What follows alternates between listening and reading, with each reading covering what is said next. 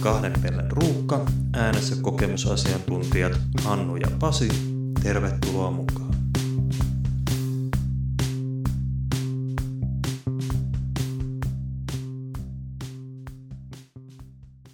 Cobra, cobra, cobra. Ehkä me aloitetaan sillä, että suomalainen mieshän ei tunnetusti puhu, mutta tähän on muutama poikkeus ja podcastithan on tämmöinen poikkeus, nimittäin tämä on jakso 30. Ei olisi uskonut, että silloin kun tätä ruvettiin pandemia kesänä tekemään, että otetaan nyt sitten yksi ja katsotaan millainen tulee, että etkä se nyt meinaa julkaista sitä. Niin. Joo, jostain syystä on nyt asiaa riittänyt ja ehkä tänään voitaisiin tietyllä tapaa palata vähän alkulähteille, vähän niihin tunnelmiin, missä 30 jaksoa sitten aloiteltiin.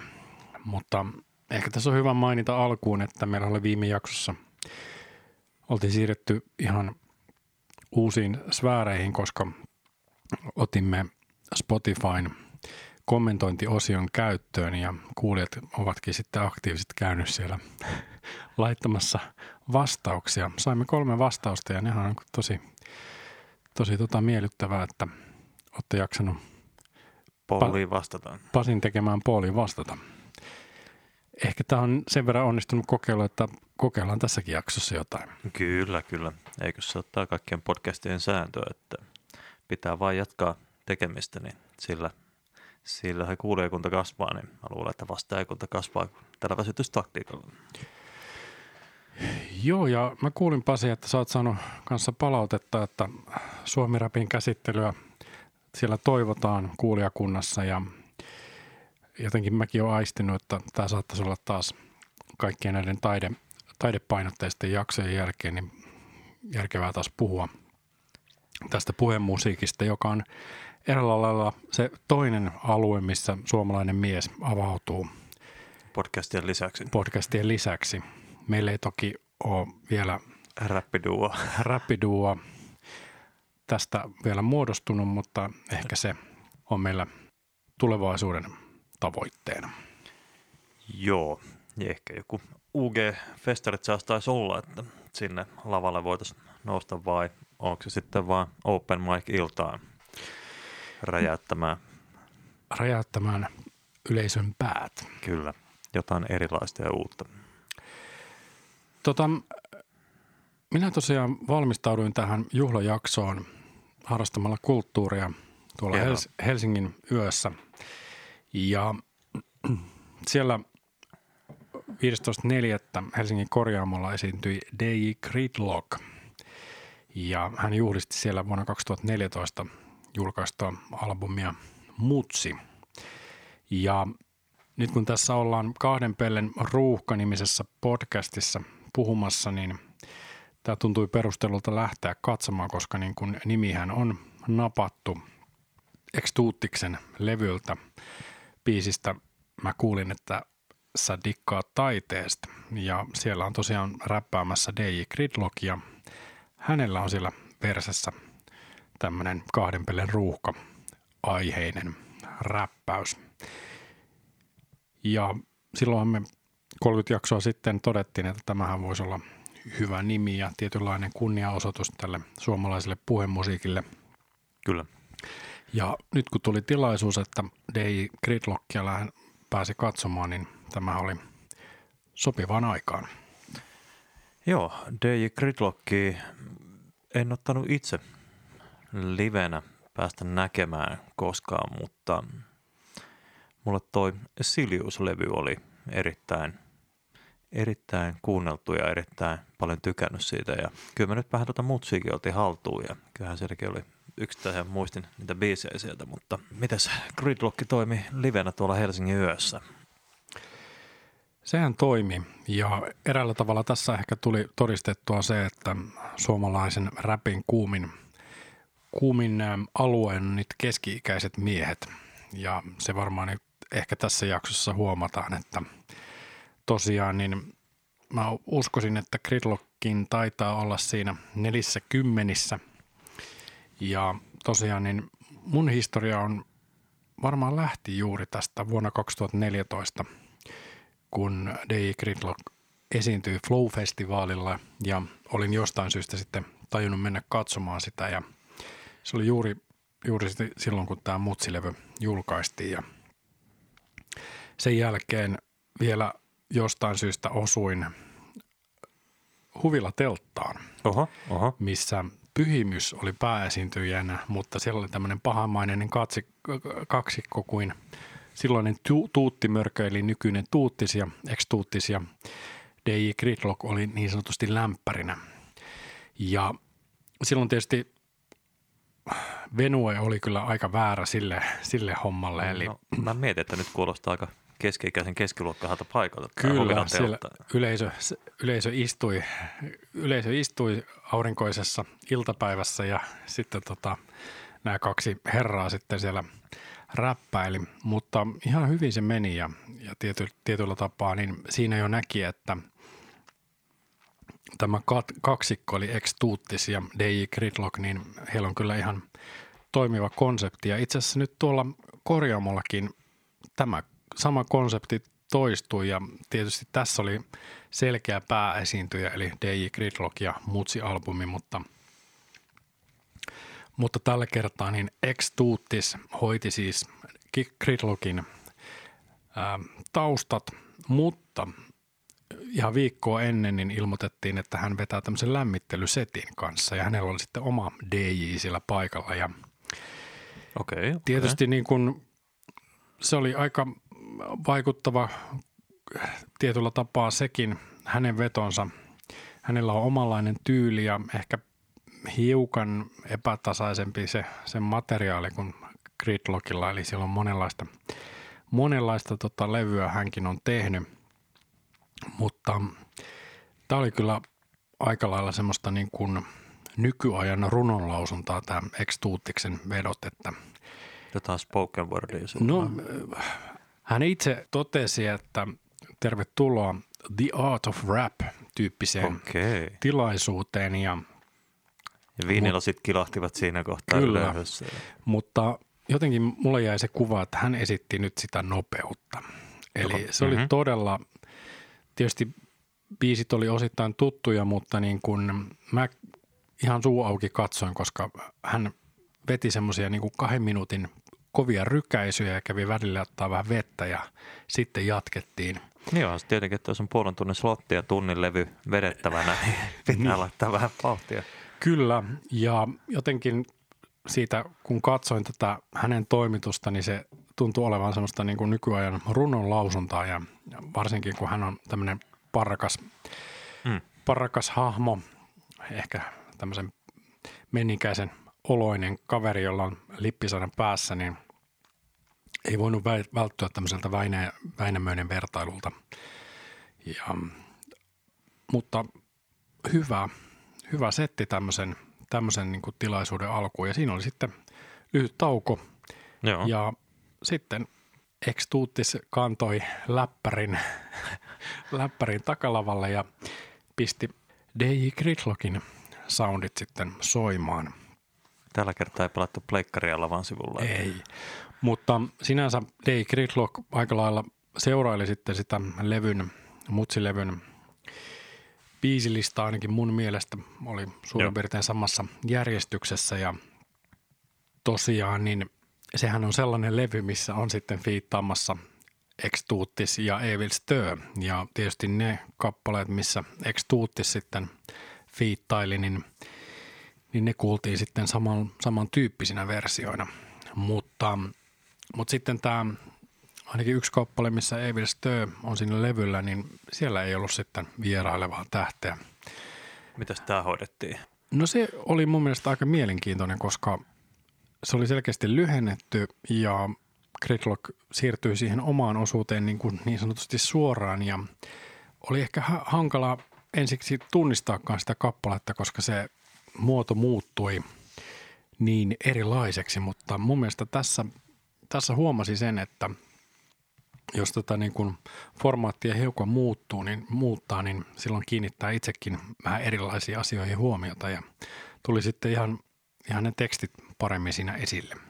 Mutta tilaisuus oli mun mielestä, vaikka Mutsilevy on aika synkkä tämmöistä Memphis-räppiä, niin kaikki ne kilkatuksineen ja ase-soundeineen, niin tämä oli yllättävän rento veto ja päätähti oli jotenkin, otti laman haltuunsa ja toivotti yleisön tervetulleeksi hänen jäähallikeikalleen. Ja tässä oli varmaan se viittaus, että korjaamahan on hyvin semmoinen vajan tuhannen henkilö varmaan areena tuossa Helsingin Töölössä, mutta muutaman sadan metrin päässä oli samana iltana Gettomasan jäähallikeikka, niin tässä esityksessä oli tasoja, eli nuoriso Kyllä. vaelsi Gettomasaa katsomaan sankoin joukoin ja sitten tämä keski-ikäinen osasto, eli veteraanit sitten räppäsi siellä Töölön korjaamomalleilla.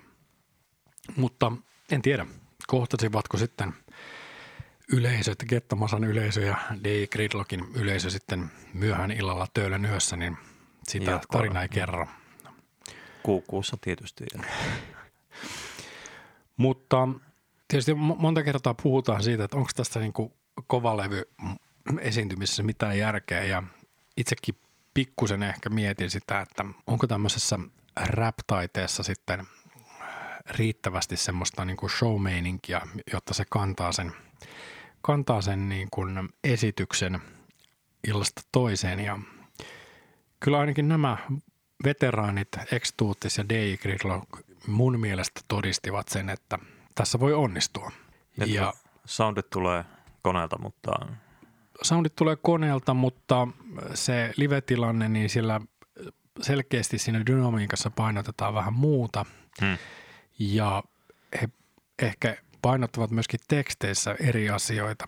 Ja, ja tietysti niin kuin se koko lava presence on sitten siinä mukana. Ja ehkä hauskinta tässä oli tietysti se, että huomasin, että räppikeikallakin tehdään enkoreita tai pyydetään okay. enkoreita. No, Mutta tiedätkö, tiedätkö, miten se niin kuin sitten ilmaistaan yleisölle, että nyt lähdetään hetkeksi odottamaan yleisön taputuksia, että tuleeko enkoreita? Tämä on kyllä itselleen vierasta. En tiedä. Siellä DJ-tiskissä, missä toi x oli se MacBook siellä miksereiden kyt, niin kuin kytkettynä, niin hän pisti läppärin kannen kiinni ja otti sen läppärin mukaansa. Vähän niin kuin muusikot ottaa soittimet mukaansa, niin hän otti tähän niin kuin enkoren odotuksen ajaksi sitten sen läppärin mukaan. Aivan. Ja sitten kun yleisö taputti Extuutiksen ja DJ Gridlockin takaisin, niin sitten se MacBook ky- ky- kytkettiin takaisin ja avattiin läppärin kanssa ja omenalogo taas siellä ähm, vilahti. Joo. Niin, miten sitten ihan tällainen Täsbergin EDM Starbani, kun se ottaa se iPhone siitä, niin onko se riittävän iso, että se näkyy? Täytyy olla max kokoinen ainakin. Että... Niin, siis vaikka tämmöinen Iro, Iro Rantalahan aina niin kuin vetää vitsiä siitä, että, että kun muusikot tulee vaan USB-tikun kanssa niin. keikalle, niin, niin tässä oli sentään vähän kytkentää piti tehdä. Ja, kyllä, tota, kyllä. ja sinänsä niin kyllähän tässä selkeästi käytettiin myöskin mikseriä. Yleisö osasi mutsilevyn sanat ulkoa ja huusi, hu, huuteli ja, ja lauloi ja räppäsi siellä äh, mukana, mukana hurmoksessa ja, ja tietyissä strategisissa kohdissa sitten liuut vedettiin alas, jotta yleisö sai huutaa sielunsa kyllyydestä. Eli kyllä tässä hieno, kaikki hieno. draaman kaari oli, oli ja tietysti yleisö, mä kiinnitin huomiota, että he oli pikkusen nuorempaa sakkia kuin allekirjoittaneet. Mm-hmm.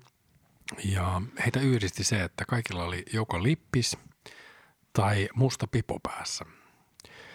Mä en tiennyt tästä etukäteen ja se jäi mulla niin kuin, oli varmaan vähän niin kuin outo lintu siellä, mutta tota, et ollut varustautunut oikein niin. nyt. Mä olin tietysti puus, kädet puuskassa siinä miksauspöydän edessä niin kuin normaalilla rokkikeikalla. Kyllä, kyllä. Mutta, Mites, niin, oliko se musta pipu tässä tuossa levyn kannessa? Kyllä, niin, kyllä. Joo, että selkeästi kyllä. Niin kuin, tämä tietynlainen eetos, mitä... Mutta oliko mustat lasit? Kyllä, ei Gridlockilla oli mustat lasit totta kai ja, ja en, en tietysti yleisöstä huomannut, että kuinka mm. paljon siinä oli, mutta tota, Tämä kyllä tietyllä tapaa, jos lähdettiin siitä, että katso, niin kuin siitä väittämästä, että tämä keskiluokkainen rap-musiikki on, on niin kuin kuuminta hottia, niin tämä oli yksi hyvä esimerkki siitä, että kyllä, kyllä tämä varmasti sen Kettomasan jäähallivedon peittosi Joo. monta kertaa. Eli keski-ikäinen keskiluokkaan rap. Nyt todistajana DJ Gridlock.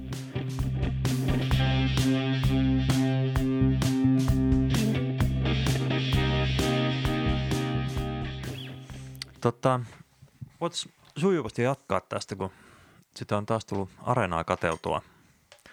Jos tässä kohti jo jaksoa mennään Ylen valikoimiin pyörimään, niin tästä Mistä sä tuut-sarjasta, eli Ylen tällainen suomiräppisarja, jossa perehdytään huudeihin, niin tästä on nyt tullut toinen kausi. Tarvittiin viime vuonna ensimmäistä kautta jo käsitelläkin, ja siellähän nyt oli kotikaupunkimme Jyväskylä mukana, mutta nyt oli sitten muuta taisi olla Vaasaa ja Porvoota ja sitten oli Ivalo Inaria ja Kuopio oli mukana myöskin ja näin edelleen. Ja sitten pääkaupunkiseudullakin oli sitten vähän niin kuin, ei ollut unohdettu, mutta nyt niin kuin oli menty jo spessu, tai niin kuin tavallaan pienempiin kohteisiin, ettei enää ollut pelkästään Helsinki, vaan todellakin, että se oli Olari esimerkiksi. Sieltä oli löydetty Olari ja, ja Vantaa, eikö niin? Vantaa. Ja sitten, no Helsinkikin oli, mutta nyt oli vähän niin kuin Helsinki UG, eli undergroundimpaa kamaa. Itä-Helsinki. Itä-Helsinki. Ja siellähän taisi muistaakseni olla Gridlock ja Stö seikkailemassa mukana. Kyllä.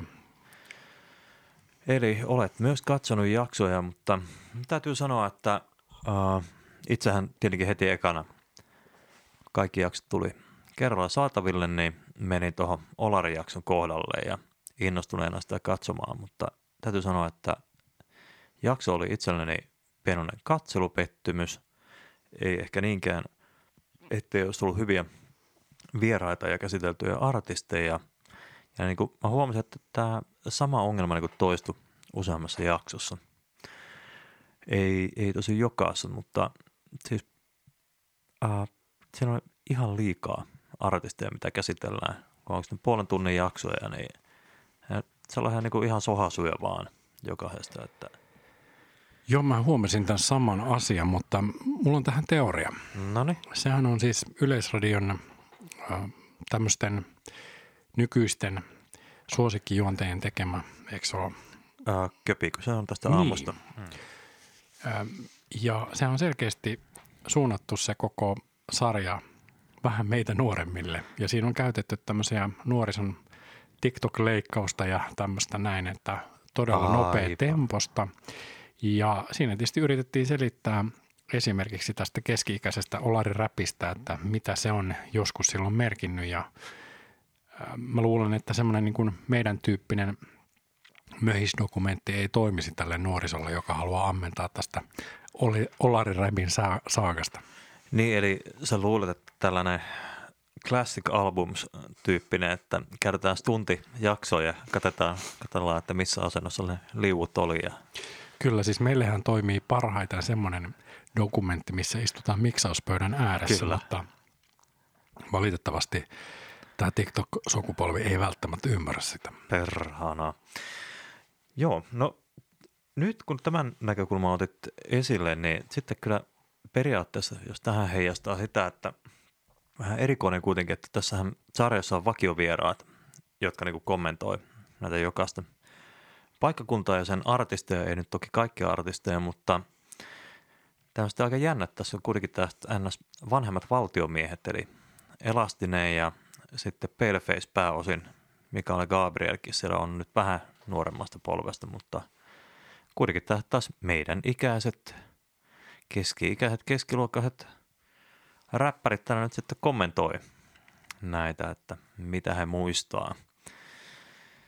Niin tämä nyt sitten tietysti, että tähän ei sitä nuorta tulkkia ole otettu mukaan nuorisolla näitä avaamaan, mutta sinähän se oli ihan hauskaa, että siellä todellakin niin kuin pienempiäkin artisteja käydään läpi hyvin paljon ja, ja, ja sellaisia, että jopa minä en ole kuullut kaikkea näistä ja tutustunut tuotantoa.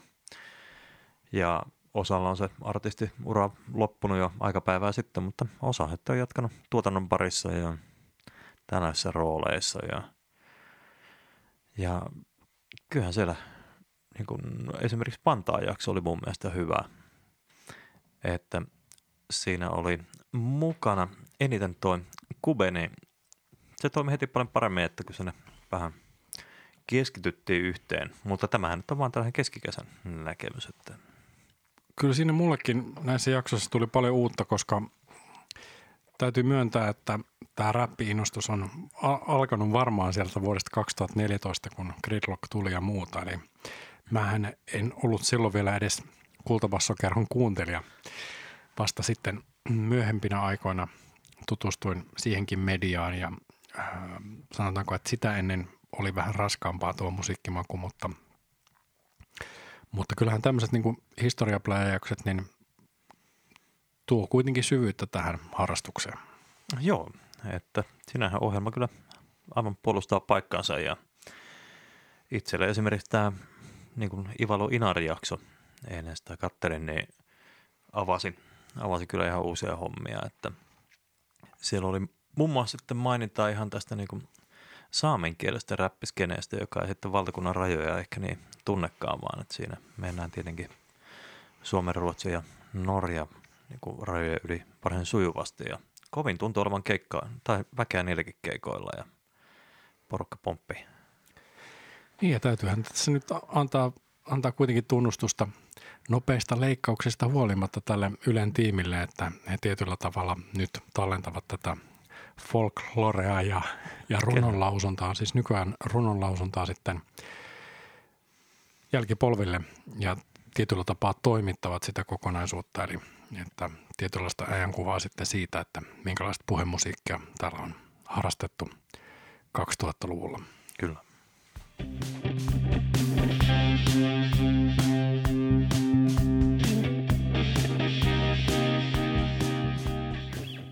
Mutta kaikki levyt, mitä kuunnellaan, ei suinkaan ole vanhoja, joita sitten on esitetty live-kokonaisuuksina ekasta vikaan biisiin, vaan kyllähän me ollaan kuunneltu ihan todella tuorettakin kamaa, että päivänä ilmestynyt. Kyllä nyt selkeästi huomaa, että kevät on tulossa ja, ja levyyhtiöt miettii, että mitä keski-ikäisille kannattaa laittaa ja nyt on tullut siis – useampi rap-albumi. Oh yeah. Tuli perjantaina uusi 69 Eyes-levy. Ruusut julkaisi pari levyä. Selkeästi tässä artistitkin varautuu vähän nyt kesän festareille, että on jotain uutta.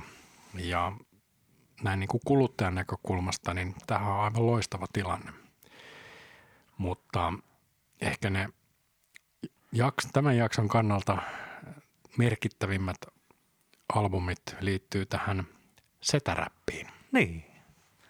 Eli mitäs meidän ikäiset on saaneet pihalle, niin ensimmäinen varmaan voit ottaa toi todellakin puolilta yön perjantaina ilmestynyt Evelistö ja Stepan uusi pläjäys. Joo, siis se kantaa nimeä Et voi pysäyttää meitä ja, ja korvaisimmat kuulijat varmaan muistaa jostain meidän jaksosta, missä käsiteltiin Stepan omaa levyä, niin siinä mä taisin todeta, että oli hieman, hieman hankalaa, mutta se oli sitten työvoitto kyllä tällä artistilla, koska hän sai minut puolelleen. Sehän on hyvin tämmöistä leikkisää se Stepan riimittely. Mm-hmm, kyllä.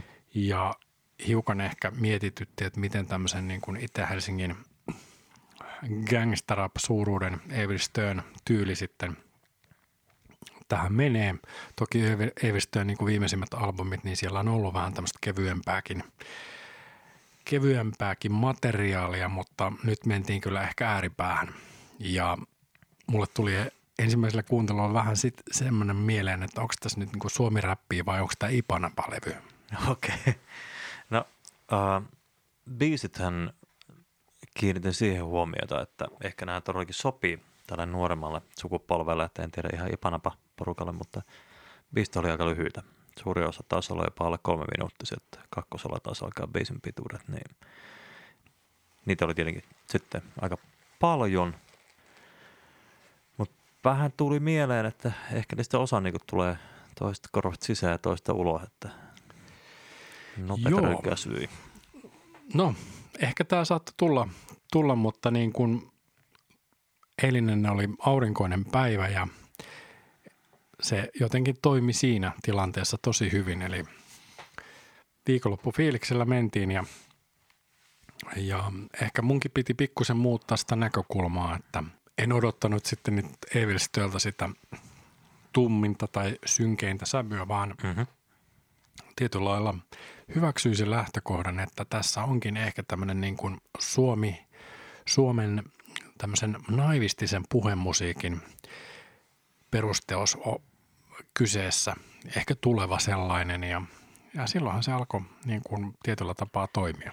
Niin, voisiko tämä olla jonkun sorttinen kesälevy nyt kuitenkin ehkä tähän niin kuin, tähän genreen. Että... Evilstön kesälevy. Evilstön kesälevy, että tätä, tätä ehkä ei osattu odottaa, mutta tällainen sitä nyt sitten tuli. Biisten tuntuu olevan vähän silleen, että mm, suuri osa taas oli jommankumman ns. omia, että, että eivät niin yhdessä räpänneet niissä, vaan toinen pelkästään, mutta olihan siellä muutama sitten yhteis. Biisikin Mu- tyhmä esimerkiksi tai TYHMää taisi olla se ensimmäinen sinkkukin. Kyllä, mutta sinänsä niin kun jos, jos alkaa suomiräppiin ja tähän niin kuin keski-ikäisen setäräppiin tutustumaan, niin ehkä tämä ei ole se ensimmäinen levy. Ei ole lajityypillinen sellainen. Ei ole lajityypillinen ja me esimerkiksi meidän kuulijallemme Dr. Johnille en suosittelisi tätä näin niin kuin ensimmäiseksi.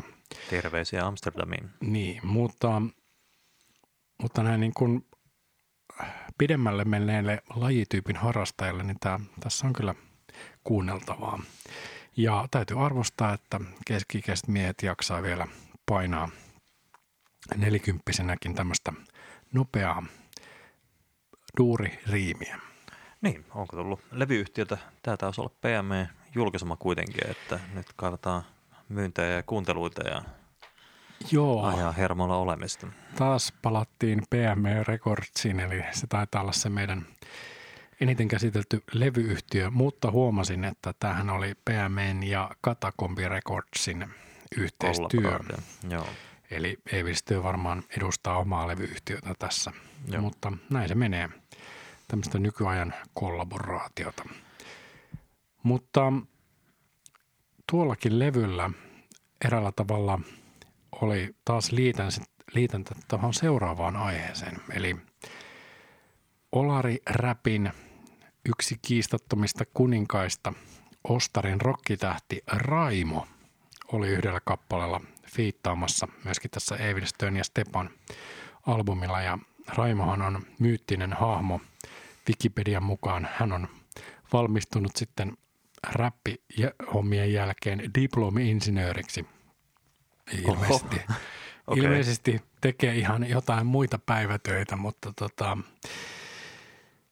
Raimulla on kyllä hyvin omintakainen tyyli ja ehkä se menee just tonne Stepan, Stepan flowhun tai tämmöiseen niin kuin flow on hyvin samantyyppinen kuin Stepalla, eli, mutta ehkä vieläkin kulmikkaampi.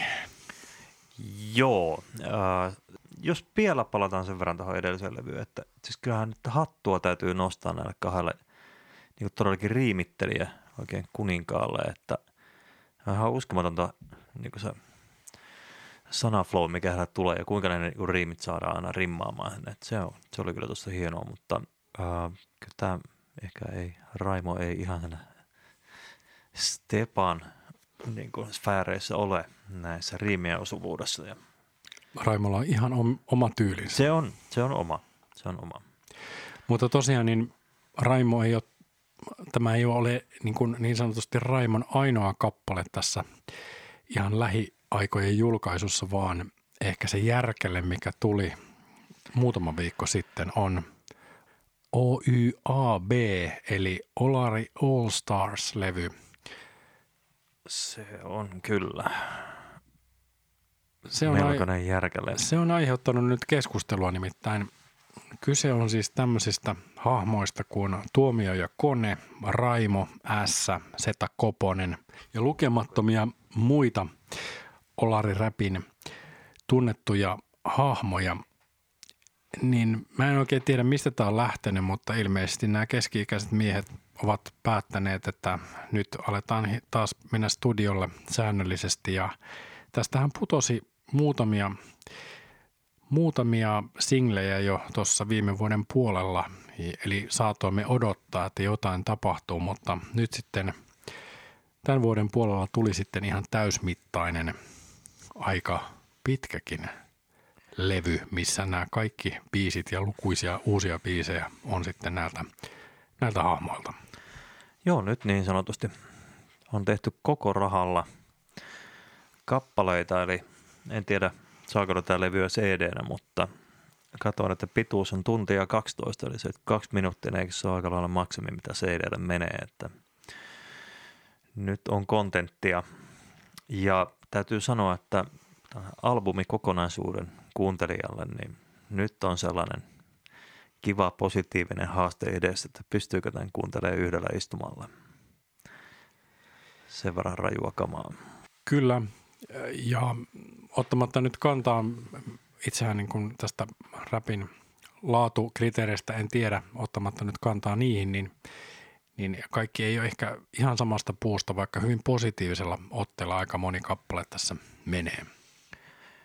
Joo, ja kyllä tämä itsellä nyt tavallaan erottuu sieltä ja henkilökohtainen suosikkini on tämä yksi sinkkuna ilmestynyt biisi Kohibaa, mutta se niin kuin pomppaa häntä kyllä ehkä, ehkä niin kuin esiin, mutta tietenkin tässä nyt on kyseessä tietynlainen lainakappale myöskin.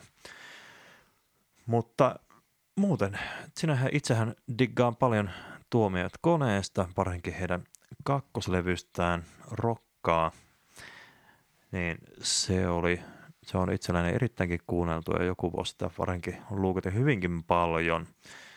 Ja mietin, että onko tämä tietyllä tavalla heidän neloslevynsä.